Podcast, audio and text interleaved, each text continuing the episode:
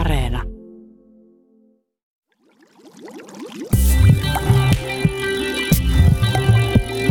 Tiede ykkönen. Lohkoketjuista on viime vuosina puhuttu paljon. Uutisten mukaan ne mullistavat finanssialan, mullistavat asuntokaupan, mullistavat digitaalisen asioinnin, mullistavat hallinnon, mullistavat kaupankäynnin ja kaiken kaikkiaan mullistavat maailman. Varsinaisen ensimmäisen lohkoketjun toteutti vuonna kaksituhattakahdeksan Satoshi Nakamoto. Kyseessä oli kryptovaluutta Bitcoin. Sittemmin virtuaalivaluuttoja on tullut tuhansia lisää ja lohkoketjuteknologia on alettu soveltaa myös muissa tarkoituksissa. Tästä keskustelemme tänään Tiede Ykkösessä. Haastateltavana on aiheesta väitöskirjaa Jyväskylän yliopiston informaatioteknologian tiedekunnassa valmisteleva Henri Heinonen. Ohjelmassa selviää, miten lohkoketjut ja virtuaalivaluutat oikein muodostuvat ja mihin kaikkeen teknologia soveltuu. Minä olen Mari Heikkilä. Lähdetään liikkeelle ensimmäisestä lohkoketjusta, joka liittyy virtuaalivaluutta Bitcoiniin. Henri Heinonen kertoo. Oli tämä talouskriisi silloin joskus kaksituhattaseitsemän kaksituhattakahdeksan ja sitten tämmöinen pseudonyymi nimeltään Satoshi Nakamoto sai idean, että mitä jos keksitään tämmöinen internetissä toimiva rahaa, että se ei, sitä ei kukaan tai mikään valtio hallinnoi, niin se voisi olla sitten tämmöinen maksuväline internetissä ja sitten se voisi olla niinku tämmöinen köyhien ja vähävaraisten ihmisten valuutta tulevaisuudessa. Mikään tämmöinen valtio tai keskuspankki ei säätelisi sitä. Siis onko tämä Satoshi Nakamoto, niin onko hän oikea ihminen vai miten se on? Ei todennäköisesti ole oikea nimi, että Satoshi Nakamoto, että se kuulostaa japanilaiselta nimeltä, mutta se on tämmöinen pseudonyymi, että joku ei halunnut tuota omaa identiteettiään paljastaa, että varmaan sen verran tuota, tämmöinen arka-aihe tämä rahamaailma on, että sitten ei halua tämmöistä julkisuutta, että siinä on joko yksi henkilö tai useampi henkilö tämän nimimerkin takana ja voi olla, että ei monikaan ihminen maailmassa tiedä hänen tai heidän identiteettiään, että Satoshi Nakamoto nyt ei ole enää ollut pitkään aikaan Bitcoinin kehitystyössä mukana. Satoshi Nakamoto julkaisi lokakuussa kaksituhattakahdeksan kuvauksen lohkoketjun toiminnasta artikkelissaan Bitcoin, a peer-to-peer electronic cash system. Hän kuvaa siinä, miten sähköinen raha mahdollistaisi verkon kautta maksut, jotka voitaisiin lähettää toiselta osapuolelta toiselle ilman mitään kolmatta osapuolta, eli rahalaitoksia. Tätä varten tarvittaisiin järjestelmä, joka varmistaisi rahan siirtymiset osapuolelta toiselle. Muutoinhan voisi käydä niin, että samaa rahaa käytettäisiin useamman kerran, mikä veisi valuutalta sen luotettavuuden.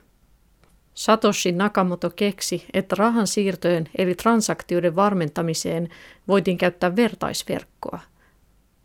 Se on tämmöinen vertaisverkkoperiaatteella jaettu tilikirja tai tietokanta ja tosiaan sen lohkoketjun ylläpitämiseen vaaditaan paljon laskentatehoa ja sitten ihmiset ihan niin kuin haluavat lahjoittaa tietokoneen laskentatehoa sen verkon ylläpitämiseen ja palkinnoksi se taho, joka tekee uuden lohkon tähän lohkoketjuun, niin he saavat palkinnoksi sitten bitcoineja ja niillä on rahallinen arvo, niin se motivoi ihmisiä osallistumaan tähän bitcoinin louhintaan. Menetelmä toimii siten, että rahansiirtotapahtumat kirjataan lohkoihin, jotka ovat ikään kuin tilikirjan sivuja. Niitä louhitaan jatkuvasti lisää matemaattisen työn kautta. Syntyvät uudet lohkot liittyvät jatkoksi edellisiin lohkoihin muodostaen ketjun. Ketju ja sen sisältämä tieto tallentuvat vertaisverkossa tuhansiin tietokoneisiin. Tämä tarkoittaa, että tiedon muuttaminen jälkikäteen on hyvin hankalaa, koska lohkoketju on monistunut lukuisia kertoja. Ideana on, että rahansiirron tapahtuessa vertaisverkossa siirtotapahtumaan tulee aikaleima ja muuta metadataa, jolloin sitä ei voida jälkikäteen muuttaa. Lohkoihin on tallennettu näitä transaktioita ja siellä on myös metadataa. Että kun mä siirrän vaikka Pekaalle rahaa, mä siirrän bitcoinin, niin se tallentuu tämmöisenä transaktiona, eli siirtona. Siinä näkyy, että kenen tililtä on siirtynyt rahaa kenen tilille ja kuinka paljon siirtynyt, ja sitten siinä näkyy kaikki nämä kellonajat ja vastaavat. Bitcoin on rakennettu siten, että noin kymmenen minuutin välein syntyy uusi lohko, ja Bitcoinin lohkoon mahtuu megatavun verran transaktioita, eli puhutaan, että noin seitsemän transaktiota sekunnissa Bitcoin-verkko pystyy käsittelemään tällä hetkellä, eli se ei tällä hetkellä vielä skaalaadu maailmanvaluutaksi, koska pitäisi olla ehkä kymmenentuhatta tai satatuhatta kertaa niin monta transaktiota sekunnissa, että voisi kaikki maailman ihmiset käyttää sitä päivittäin. Mutta mistä sitä rahaa tulee? Että jos ajatellaan ihan tavallisia pankkeja, niin on niitä rahoja, seteleitä, tietty määrä, ja niitä ei noin vain lisätä niitä seteleitä, koska sitten sit on aina tietty määrä, ja sitten Suomen keskuspankki voi vaikuttaa siihen, paljonko niitä seteleitä on kulloinkin. Tai sitten, jos ajatellaan rahaa ylipäätänsä, niin kullassa tiedetään, että kultaa on tietty määrä, ja sitten se, mutta miten tällainen virtuaalivaluutta, niin mistä se raha tulee? Luodaanko sitä vaan koko ajan lisää?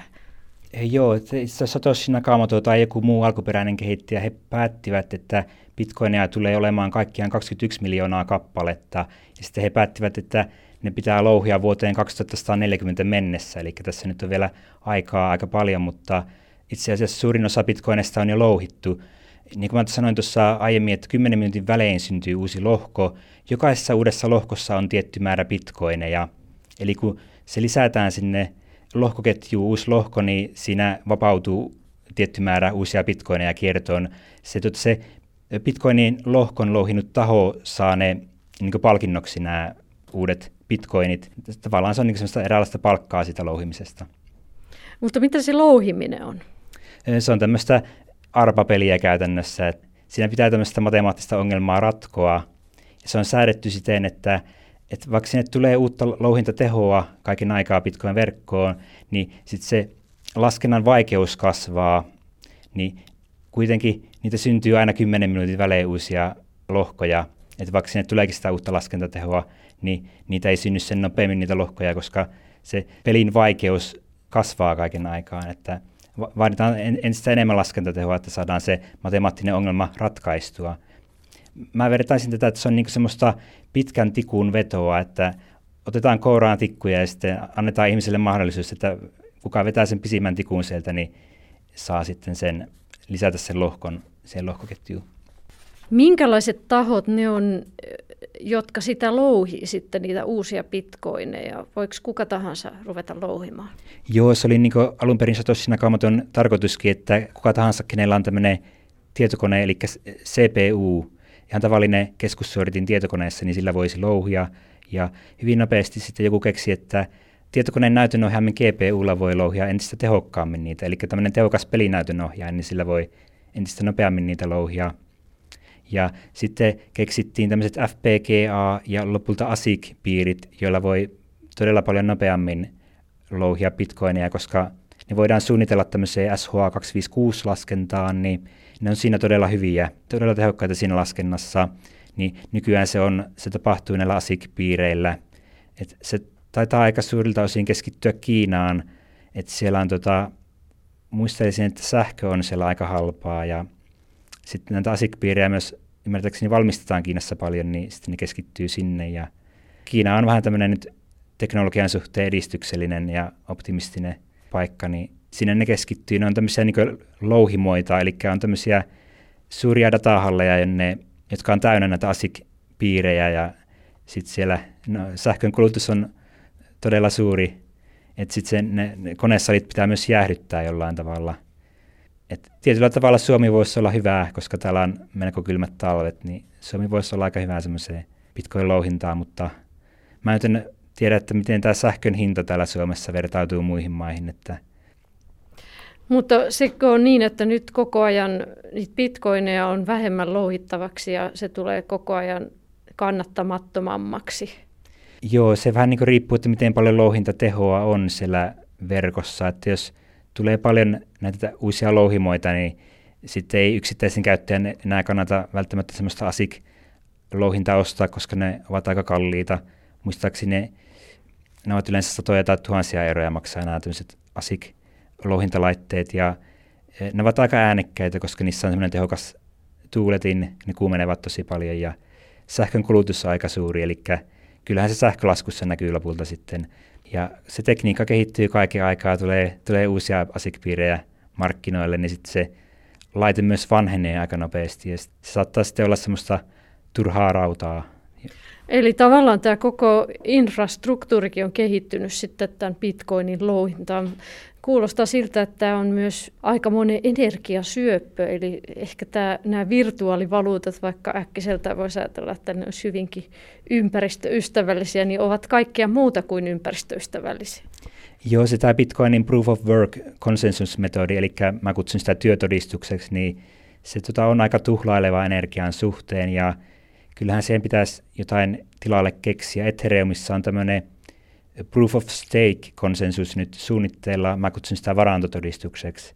Eli käyttäjällä pitää olla tietty määrä näitä Ethereum-lohkon Ether-kolikoita, niitä pitää lukita sinne lohkoketjuun tietyksi ajaksi, ja sitten voi tota osallistua siihen konsensuksen muodostukseen. Eli mitä enemmän sulla käytännössä on niitä kolikoita, ja mitä pidemmän aikaa sä pidät niitä lukittuina, niin sen todennäköisemmin sä pystyt osallistumaan siihen konsensuksen muodostamiseen, mutta se hyvä puoli tosiaan on tässä, että se kuluttaa todella paljon vähemmän energiaa kuin tämä Bitcoinin työtodistus.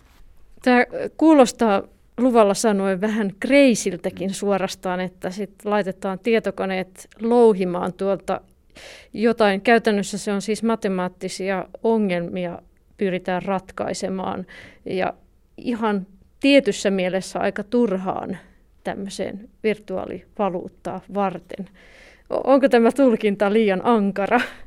No kyllä se oikealla jäljellä on, koska S H A kaksisataaviisikymmentäkuusi ei oikein, sillä vaan varmennetaan nämä bitcoin-siirrot, että sillä ei valitettavasti voi esim. Mitään tämmöistä syöpälääkelaskentaa tehdä. Että se on se minun unelmani, että voisi bitcoinin tämän proof of workin korvata jollain tämmöisellä Hyödyllisellä. hyödyllisellä laskennalla. Niin jos tiedätte tämän SETI at Home-näytön säästäjän jostain kaksituhattaluvun alkupuolelta tai sen pohjalta syntyneen Boink-järjestelmän, Boink-pisteitä vastaan voi te- tehdä laskentatehoa, eli voi lahjoittaa tiedeprojekteille oman tietokoneen luppolaskenta-aikaa ja sitten palkinnoksi saa Boink-pisteitä, mutta niillä Boink-pisteillä ei vaan ole mitään rahallista arvoa, että siinä se eroaa näistä bitcoinista ja kryptovaluutoista. Toisaalta se Boink-laskenta on hyödyllistä, koska siellä ihan oikeasti, no ensinnäkin siellä etsitään maan ulkopuolista älyllistä elämää, mutta siellä tehdään myös syöpälaskentaa ja esimerkiksi AIDSiin liittyvää laskentaa tai ilmastonmuutoksimulointeja tehdään ja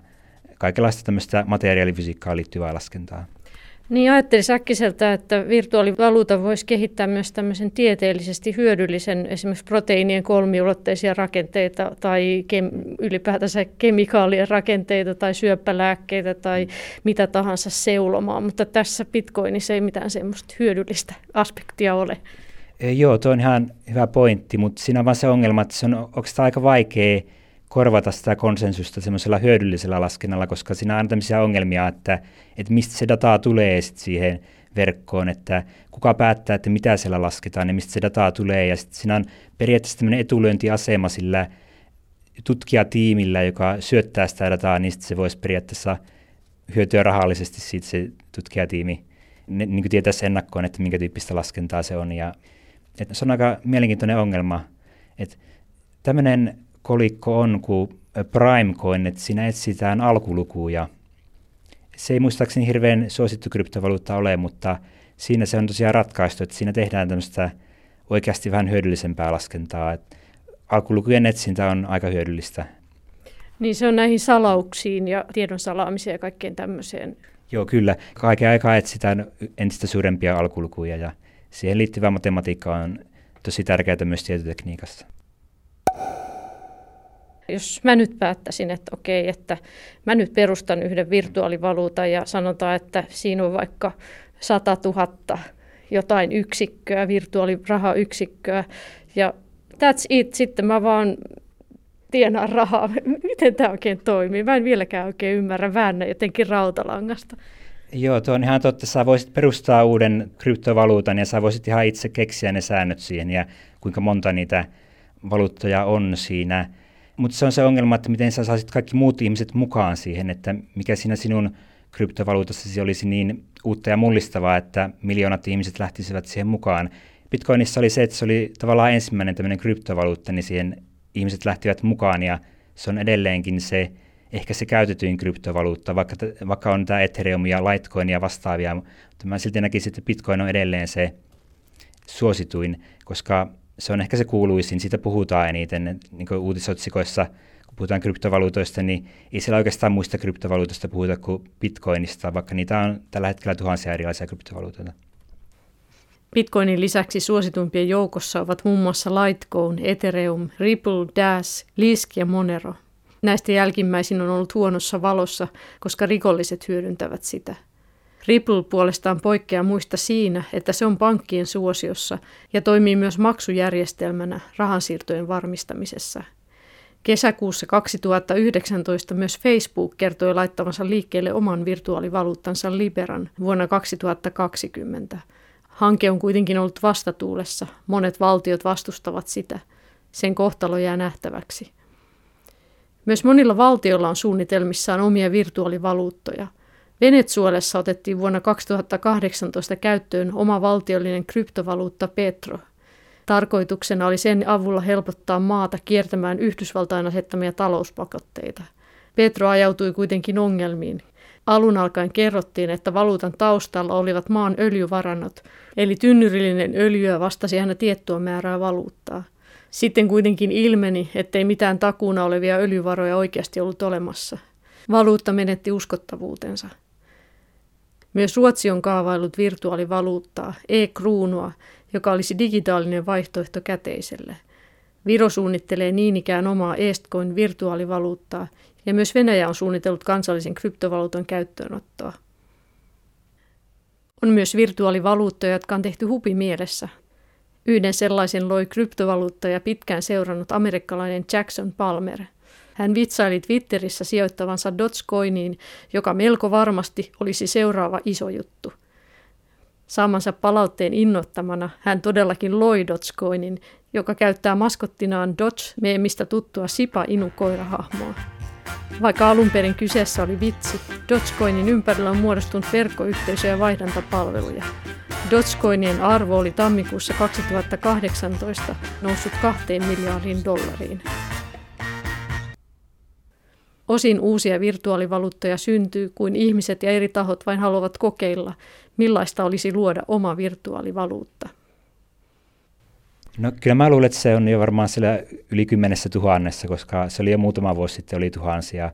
Et, et suuri osa on ehkä tälleen tehty, että joku on vaan vähän niin kuin leikillään luonut tämmöisen kolikon, että ne on ajatellut, että kokeillaanpa se nyt, että miltä se tuntuu luoda tämmöinen bitcoinin kilpailija. Et se bitcoini lähdekoodihan löytyy, että siitähän voi helposti luoda uuden version ja pistää sen päälle. Ja siihen voi sitten kuka tahansa liittyä, kenellä on internetyhteys.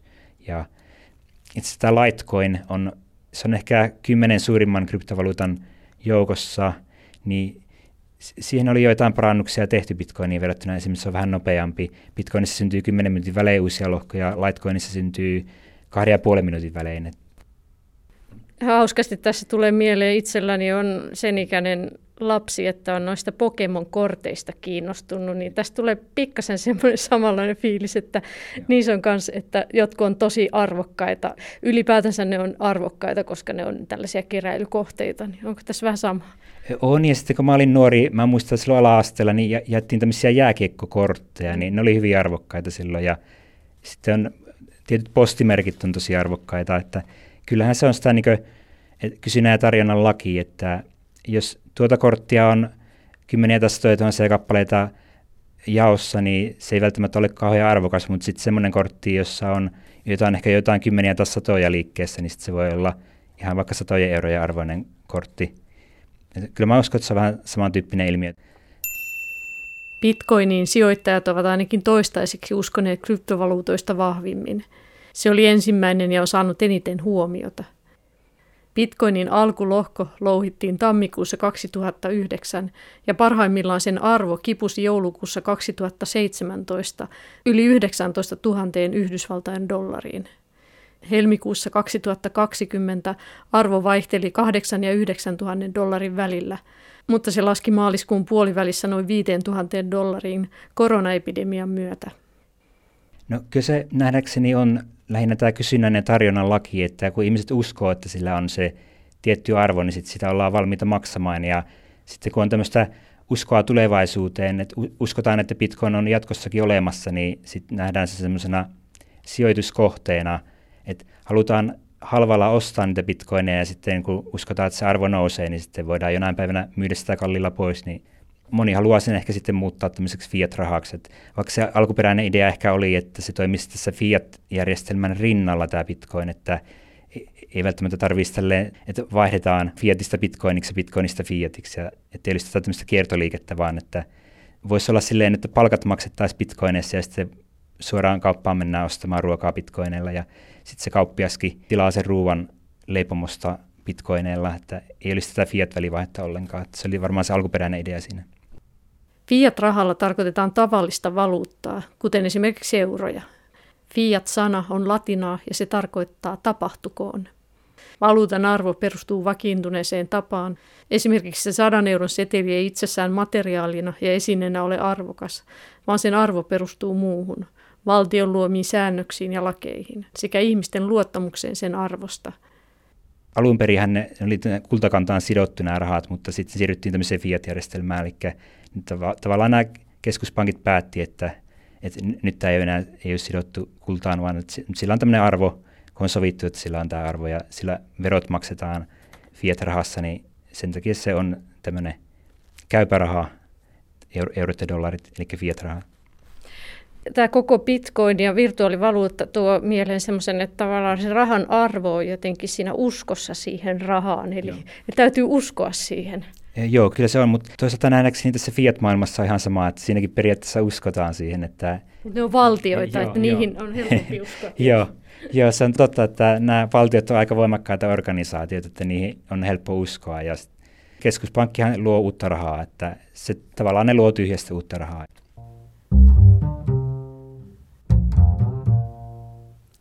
Vaikka lohkoketjuteknologia kehittyy virtuaalivaluutta bitcoinin myötä, menetelmä kaavaillaan laajaan käyttöön. Monissa lohkoketjuista kertovissa jutuissa sitä hehkutetaan suurimpana teknologisena mullistuksena internetin jälkeen. Maailman talousfoorumin taannoisessa raportissa ennustetaan, että kymmenen prosenttia maailman bruttokansantuotteesta on sidoksissa lohkoketjuteknologioihin vuonna kaksituhattakaksikymmentäseitsemän. Lohkoketjuteknologian etuna on luotettavuus ja tiedon hajautuminen. Lohkoketjuun kerran kirjattua ja aikaleimattua tilisiirtoa tai sähköistä sopimusta on hyvin vaikea peukaloiden jälkikäteen. Tätä samaa matematiikkaan pohjautuvaa teknologiaa voidaan hyödyntää monen tyyppisten asioiden varmentamisessa. Henri Heinonen kertoo. Siinä voi esimerkiksi tämmöisiä opintotodistuksia tallentaa, että voi sitten jälkikäteen todistaa, että on oikeasti saanut esimerkiksi maisterin tutkinnon tuosta yliopistosta ja sitten näkee, että milloin sen on suorittanut. Ja sitten ainakin jotkut maat aikovat kaikkia tämmöisiä tärkeitä asiakirjoja aikaleimata lohkoketjuun, niin sitten voi todistaa, että mit, mitä se lainsäädäntö on tai lakipykälä on sanonut jossain vaiheessa. Että se voi sitten tälleen kiistattomasti todistaa vaikka kymmenien vuosien kuluttua, että näin, näin on se asianlaita ollut. Ja I B M:llä ja Märskillä on tämmöinen, että ne seuraa näitä rahtikontteja, koska niillä on tapana joutua kadoksiin tuolla satamissa, niin ne seuraa lohkoketjutekniikoiden avulla, että missä ne menevät ne rahtikontit, että aina kun ne menee seuraavaan vaiheeseen, niin tieto lohkoketjuun tallentuu, siinä on ne aikaleimat ja monenlaista muutakin tietoa, niin sitten ne löytyy paljon helpommin ne rahtikontit. Ja sitten oli tämmöinen veritimantipalvelu, että niin kun tallennetaan timanttien ominaisuuksia tuonne lohkoketjuun, niin sitten voidaan vähän selvittää niiden timanttien alkuperää, että onko ne niitä veritimantteja tai onko ne laillisia timantteja. Tuosta tuli mieleen semmoinen varmaan, mikä olisi hyvä käyttökohde, on se, että nämä maalaukset, taide, jos ajatellaan, että taiteilija tekee teoksen, niin tulevaisuudessa, jos hän laittaisi lohkoketjuun, että tänä päivänä tein tämmöisen teoksen, se lohko pysyisi siellä ikuisesti ja sitten se voisi todistaa, että tämä on aito työ. No joo, ainakin tämmöisiä omistajuussuhteita voi tälleen niin kuin lohkoketjujen avulla vaihtaa, että tälleen että voi todistaa, että mä niin kuin omistan tämän taideteoksen ja sitten jos mä haluan vaikka huutokaupata sen taideteoksen, niin sitten mä tota, taas siirrän ne omistajaoikeudet siellä lohkoketjussa sille uudelle asiakkaalle, ja sitten hän voi myöhemmin todistaa, sitten, että jos joku epäilee, että kenelle tämä taulu kuuluu, niin sitten hän voi todistaa, että se kuuluu hänelle. Viime aikoina omia lohkoketjuihin perustuvia palveluita ovat kehittäneet monet yritykset. Yksi mielenkiintoinen esimerkki on vuonna kaksituhattakahdeksantoista perustettu yhdysvaltalainen Civil Media Company, jolla on oma journalismiin keskittyvä lohkoketju. Ideana on, että toimittajat tekevät juttunsa täysin riippumattomina esimerkiksi mainostajista tai päätöksentekijöiden vaikutusyrityksistä. Jutut julkaistaan lohkoketjussa, joten niitä ei jälkikäteen voida käydä vääristelemässä tai poistamassa. Jokainen toimittaja muodostaa ikään kuin riippumattoman uutistoimiston. Lukijat voivat rahoittaa juttujen julkaisemista oman kryptorahan avulla, eli kyseessä on joukkorahoituksella toimiva media. Myös pilvipalveluja on kehitetty lohkoketjuteknologian perustuvaan. Tällainen on muun muassa Siia. Siinä ideana on, että jos esimerkiksi laittaa omat valokuvansa sinne, Siia pilkkoo datan, suojaa sen ja levittää vertaisverkossa oleville sadoille kovalevyille. Kuka tahansa voi luovuttaa kovalevytilaa pilvipalvelulle ja saada siitä korvausta. Toisin kuin perinteisissä pilvipalveluissa, lohkoketjuun perustuvassa palvelussa ei ole ketään ylläpitäjää. Näin ollen kukaan ei voi päästä tallennettuihin tietoihin käsiksi.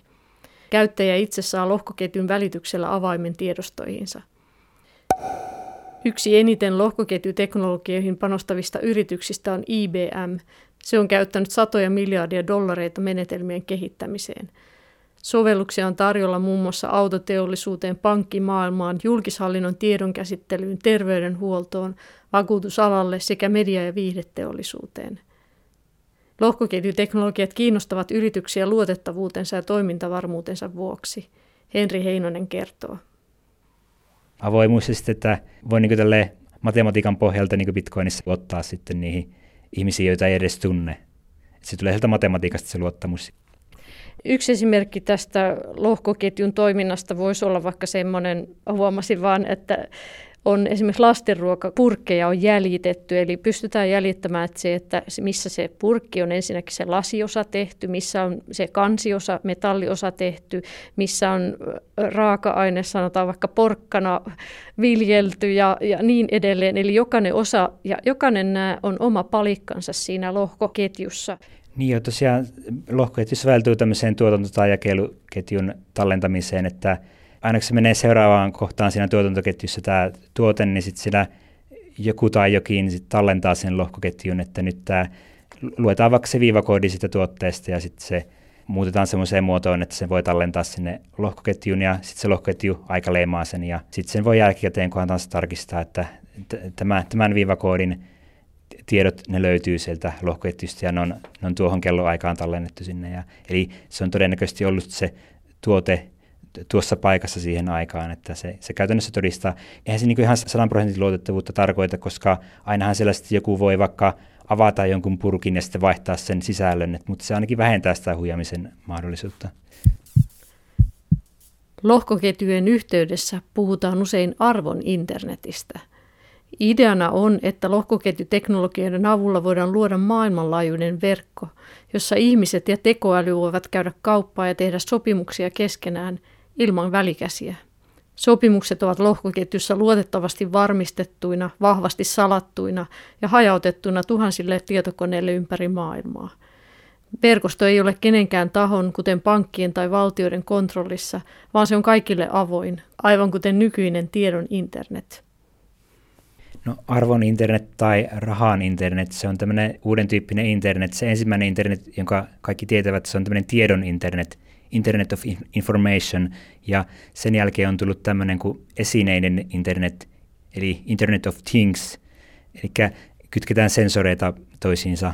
Niin, mutta nyt sitten tämä Bitcoinin myötä tuli tämmöinen arvon internet, eli voidaan tämmöistä arvokasta tietoa siirtää käyttäjältä toiselle. Kun se tiedon internetissähän se homma toimi silleen, että jos mä laitan vaikka tiedoston omille kotisivuille, niin kuka tahansa voi sen kopioida. Voidaan helposti ottaa miljoona kopiota. Ja kun voidaan miljoona kopiota ottaa, niin sittenhän se tarkoittaa, että se ei oikeastaan minkään arvosta enää. Jos mä teen sinne taideteoksen, sitä äkkiä miljoona kopiota tehty. Mutta sitten tässä arvointernetissä taas se homma toimii toisinpäin, että esim. Bitcoinista ei voi ottaa kopioita. Se on yksi bitcoin on yksi bitcoin, että jos yksi bitcoin on arvoltaan kymmenen tuhatta euroa, niin sit se, on, se on edelleen se kymmenen tuhatta euroa. Että, et, sehän menettäisi sen arvonsa hyvin nopeasti, jos mä pystyisin itse luomaan uusia bitcoineja. Et ei seurattaisi niitä sääntöjä, mitä se verkko on antanut, eli kaksikymmentäyksi miljoonaa bitcoinia. Että jos mä jotenkin pystyisin vaan kiertämään niitä sääntöjä, niin sittenhän se menettäisi sen arvonsa hyvin nopeasti. Se ei olisi enää arvo internet siinä vaiheessa.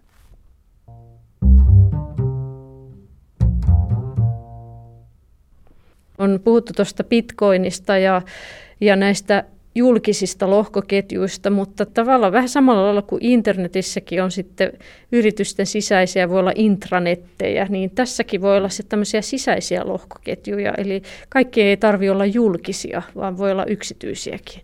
Onko nämä sitten semmoisia, mitä yritykset voisi itselleen perustaa? Ei ole, yritykset ovat pääsääntöisesti kiinnostuneempia tämmöistä yksityisistä lohkoketjuista, koska julkisissa lohkoketjuissa siellä tulee sitä, sitä bloattia, siellä on kaikenlaista dataa, niin kuin Bitcoinissa on ehkä joitain satoja gigatavia dataa, niin sitten yritykset eivät halua siihen lähteä mukaan, että siellä on jotain tämmöistä ylimääräistä dataa, satoja gigatavuja, joita he joutuisivat kopioimaan koneilleen, ja sitten kun he eivät pysty hallinnoimaan niitä sääntöjä, Bitcoinissa on tietyt säännöt ja niitä ei kukaan tahansa pysty muuttamaan, niin yritykset kuitenkin haluavat pitää kaikki langat käsissään, niin siksi heille soveltuu tämmöiset yksityiset lohkoketjut paremmin. Voiko sitä lähteä yritys sitten luomaan ihan alusta sitä lohkoketjua sillä tavoin, että se ei ole sidoksissa mihinkään näihin nykyisiin virtuaalivaluuttoihin? Joo, kyllä, ne, kyllä se silleen on, että kun luo uuden lohkoketjun, niin se ei ole suoraan sidoksissa näihin vanhoihin ollenkaan. Ja kyllä, kyllä mä näkisin, että aika monessa tilanteessa luodaan ihan kokonaan uusi lohkoketju. Et toki voidaan sitten sopia, että käytetäänkö jotain vaikka Hyperledgeriä, jonka jokin yritys on perustanut, että, että jos se soveltuisi johonkin toiseenkin tilanteeseen, sitten se sama lohkoketju, mutta monessa tilanteessa sitten vaan luodaan ihan kokonaan uusi lohkoketju tiettyyn tilanteeseen. Miten nyt sitten, jos minä haluaisin nyt luoda lohkoketjun, sanotaan vaikka nyt, että haluaisin tehdä semmoisen lohkoketjun, että tämä haastattelu on nyt sitten yksi lohko, ja sitten seuraava lohko voisi olla siellä mun, mun työhuoneella se haastattelun editointi ja tämmöistä, niin minne mä sen lohko nyt sitten perustaisin? Miten se menee? No tällä hetkellä ehkä suosituin on tämä Ethereum, että se on tämmöisille kehittäjille tarkoitettu, kun Bitcoin on enemmän just tähän Bitcoin-rahan siirtoon tarkoitettu. Et Bitcoinakin kyllä käytetään monenlaisiin tarkoituksiin, mutta se, se ei oikeastaan siihen tarkoitettu, että sitten helposti syntyy tämmöistä ylimääräistä dataa sinne Bitcoinin lohkoketjuun ja sitten ne Bitcoinin käyttäjät eivät välttämättä tykkää kauhean paljon.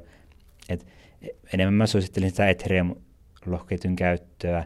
Ja se kannattaa aloittaa silleen, että ottaa tämmöisen testiverkon Ethereumista, koska siihen on perustettu tämmöisiä testiverkkoja, joiden Ethereum-kolikoilla, niillä ei ole tämmöistä todellista rahallista arvoa, niin sä et menetä mitään rahallista sitten, jos sä sinne teet tämmöisen kokeilun ja sitten se vaikka epäonnistuu, että sulla on jokin bugi siinä koodissa ja sitten sä luot sinne väärän tyyppisen transaktion, niin sä et todellisuudessa menetä oikeata rahaa, mutta sitten jos sä sinne oikeaan Ethereum-verkkoon teet siirron, niin sun pitää niitä oikeita ethereitä käyttää, joilla on rahallinen arvo, niin testit kannattaa aloittaa sieltä testiverkon puolelta. Kustakin kryptovaluutan transaktiosta eli tilinsiirtokerrasta tai muun tiedon tallentamisesta menee pieni maksu. Bitcoinilla se oli maaliskuussa kaksituhattakaksikymmentä hieman alle euron verran. Tämä maksu menee niille, jotka louhivat bitcoineja. He tekevät lohkoketjuun uusia lohkoja, eli luovat tilikirjan sivuja, joihin transaktioita voidaan tallentaa. Ethereumissa on tämmöisiä, puhutaan kaasu- tai polttoainemaksuista, että se riippuu vähän, että minkä tyyppisen älysopimuksen sä luot sinne. Että mitä monimutkaisempi älysopimus, niin sen enemmän siihen sitten tarvitaan tätä polttoainetta sen koodin pyörittämiseen. Ja tietty transaktiomaksu menee tietenkin näille louhijoille, että ei ne yleensä ne transaktiomaksut ole kauhean suuria. Toisaalta Bitcoinhan oli tälleen, että sehän alun perin suunniteltiin, että sillä voisi tämmöisiä mikromaksuja tehdä, mutta ne on kuitenkin sen verran suuria nämä siirtokulut Bitcoinissa, että ei, ei sillä voi semmoisia mikromaksuja käytännössä tehdä, koska ne siirtokulut on suurempia kuin ne mikromaksut olisi. Että, eli ei välttämättä kahvia kannata ostaa sillä, vähän tämmöisiä kalliimpia ostoksia tehdä. Mitä, minkälaista tietoa sinne lohkoketjuun voi tallentaa? Jos mä ajattelisin nyt sitä, että mä haluaisin esimerkiksi tehdä tästä haastattelupolusta lohkoketjun, että nyt mä oon haastatellut, mulla on tässä tulee ääninauha. Voisin mä tallentaa, että tämä tänä päivänä kello tämä ja tämä tallennan tämän ääninauhan sinne lohkoketjuun yhdeksi lohkoksi ja siitä jatkuu se prosessi? Joo, tämmöistä hyvin pieni muotoista dataa, eli lähinnä tämmöistä tekstimuotoista dataa voi tallentaa, että se ei oikein sovellu semmoiseen kuvien ja videon ja äänen tallentamiseen ja big dataan tallentamiseen ei oikein lohkoketju yleensä sovellu, koska se dataan tallentaminen lohkoketju on hyvin kallista. Eli just tämmöistä niin kuin tämmöisiä logikirjoja, että sä, sä tallennat jotain päiväkirjamerkintöjä, niin siihen se soveltuu tosi hyvin. Eli mä voisin laittaa tiedoston nimen ja tämmöiset tunnisteet tähän tiedostoon liittyen tai jotain tämmöistä. Joo, joo, tosiaan tämmöisiä ihan lyhyitä nimiä ja tekstitietoja tai, tai sitten voi ottaa sen tiivisteen siitä tiedosta. Ja sitten tiiviste on niin kuin tämmöinen digitaalinen sormenjälki ja sitten se voidaan, se tallentuu se sormenjälki. Että mä voin vaikka muutaman gigatavun kokoisesta elokuvasta ottaa tämmöisen S H A kaksisataaviisikymmentäkuusi sormenjäljen ja sitten mä tallennan sen sormenjäljen sinne lohkoketjuun sen sijaan, että mä tallentaisin sen elokuvan sinne lohkoketjuun. Että se sormenjälki se vie hyvin vähän tilaa, että se vie vaan ehkä muutaman kilotavun verran tilaa ja sitten mä niin voisin todistaa, että mulla on se elokuva ollut hallussani joskus.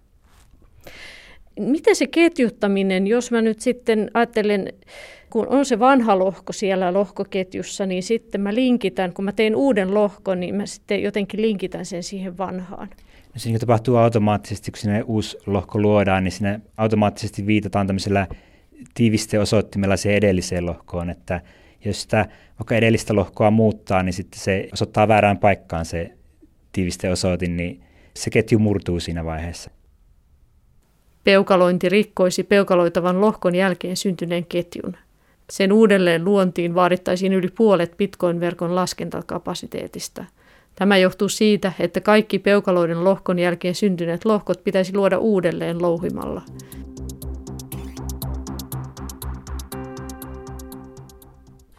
No itse tutkit lohkoketjuja, teet väitöskirjaa aiheesta. Minkälaisia sovelluksia sinä olet ollut tutkimassa? No muun muassa tämmöinen sähköjakeluun liittyvä, että miten voitaisiin sähköjakelu mullistaa, koska se on, se on aika turvatonta ja kallista. Se on hyvin sentralisoitua tällä hetkellä. On tämmöisiä suuria vaikka hiilivoimaloita ja turvallisuus syntyy siitä, että siirryttäisiin tämmöisiin hajautettuihin ratkaisuihin, että olisi aurinkopaneeleita tai pienoisydinvoimaloita kytkettynä mikrogrideihin ja jos yksi mikrogrid kaatuu, niin sit se ei välttämättä kaada niitä muita mikrogridejä siinä.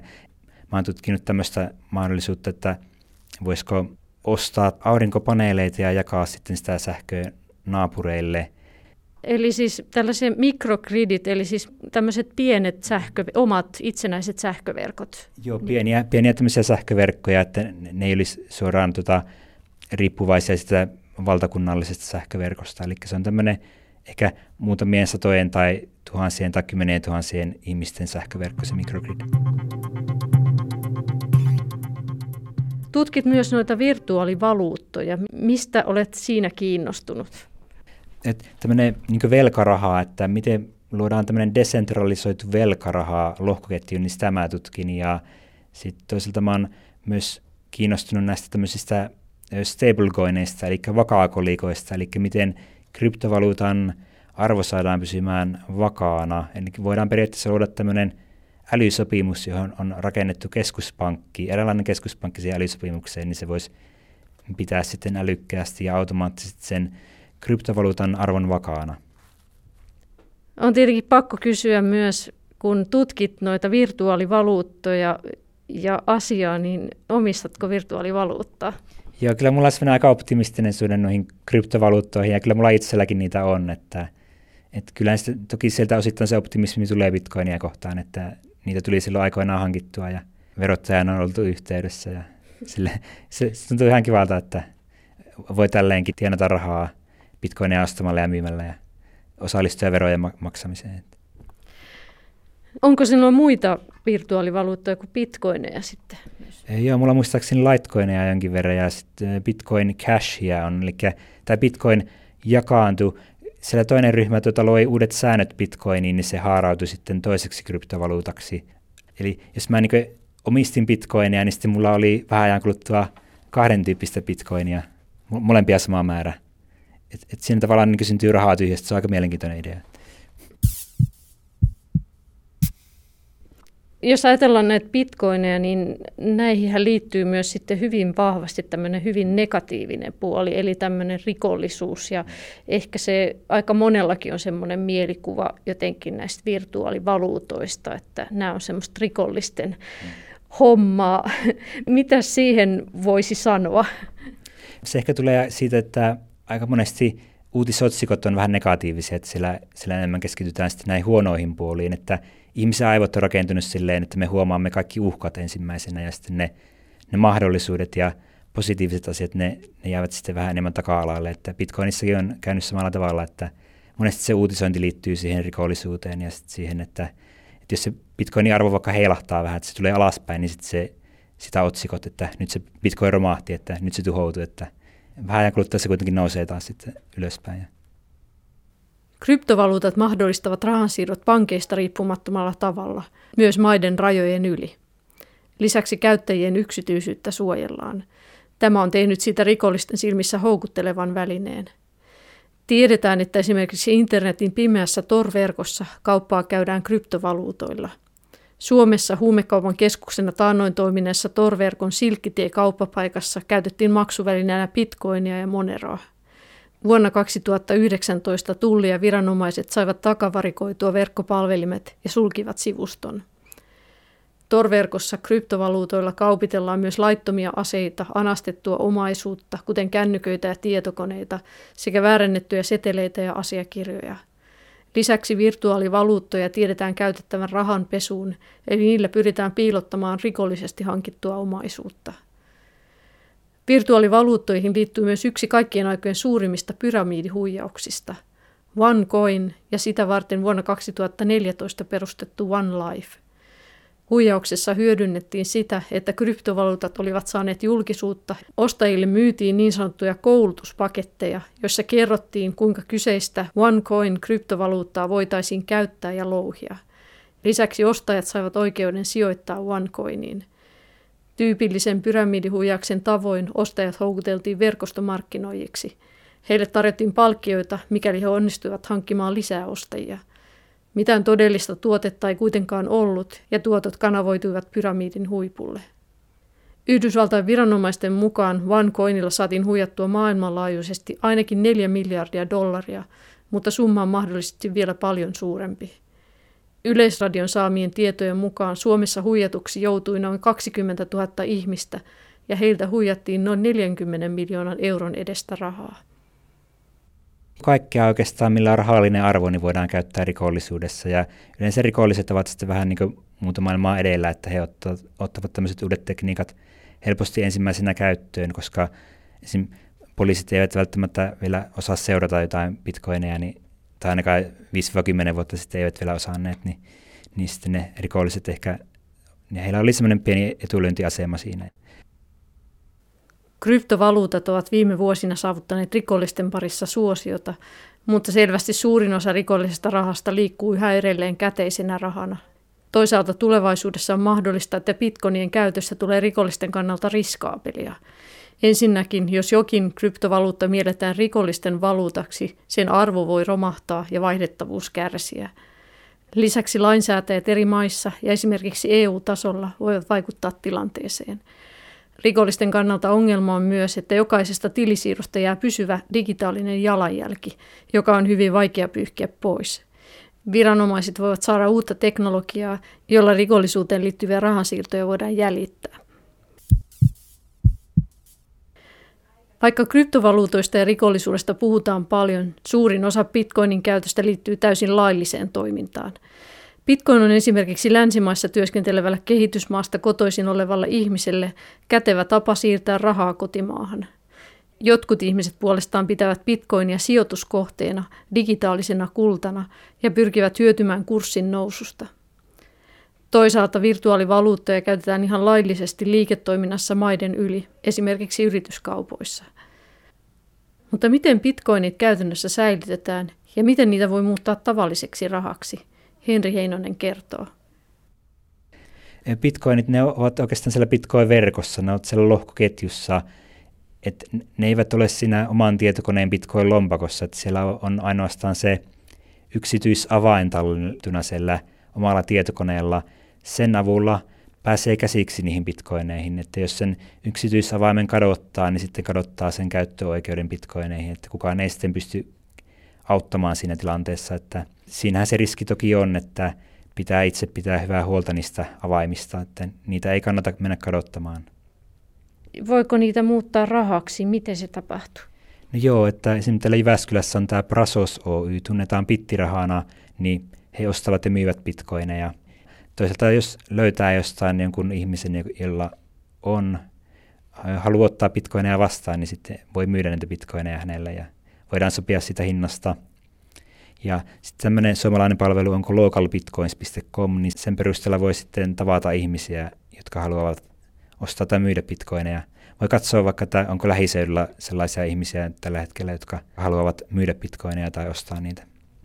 Miten jos ajatellaan, että se yksi bitcoin on aika arvokas, niin miten se jakautuu sitten osiin? Mistä puhutaan? Penneistä? Mistä? Joo, se on yleinen harhaluulo. Moni luulee, että se on niin kuin pakko ostaa se yksi bitcoin kokonaisena, että, että sitä ei niin kuin voisi pilkkoa, mutta se ei pidä paikkaansa, että kyllä bitcoini voi jakaa osiin, että se pienin osainen on sadas miljoonas osa bitcoinista ja sitä kutsutaan satoshiksi.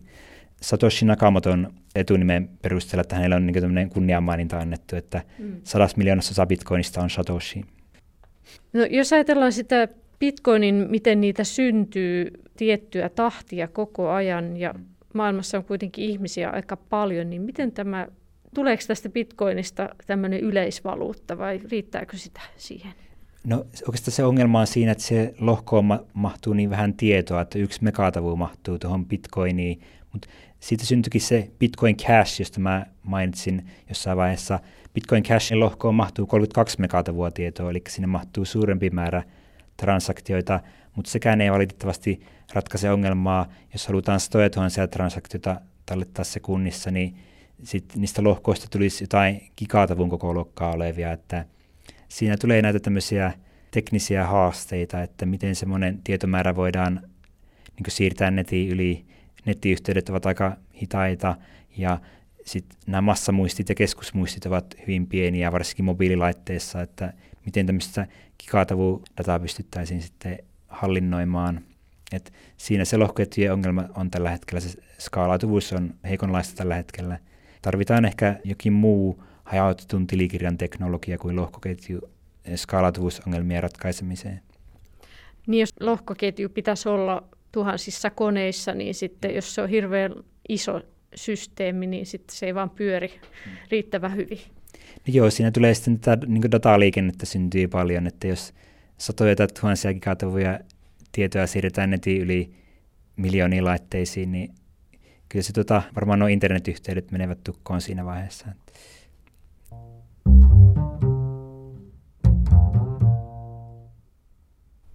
Miten sä näet tämän lohkoketjujen tulevaisuuden, kun siitä on nyt povattu, että se tulee mullistamaan kaiken mahdollisen? Niin? No toki siihen liittyy tämmöistä hypeä hyvin paljon, että sitä niin kuin tarjotaan helposti ratkaisuna vähän kaikkeen. Että vähän niin kuin kvanttitietokoneissakin on paljon, että sitä ajatellaan, että se niin kuin yhtäkkiä korvaa nämä klassiset tietokoneet, mutta nehän kvanttitietokoneet soveltuvat vain hyvin tämmöiseen rajatunlaiseen laskentaan ainakin tällä hetkellä. Ja sama on toki tässä lohkoketjutekniikassakin, että ei se niinku ihan kaikkeen toki ole ratkaisu, mutta kyllä mä silti näen siinä paljon potentiaalia ja mä oon aika optimistinen sen suhteen, että varmaan nämä skaalautuvuusongelmatkin saadaan ratkaistua jossain vaiheessa, että, että ainakin se jollain tavalla maailmaa mullistaa, vaikka se ei ihan kaikkea toki ratkaise.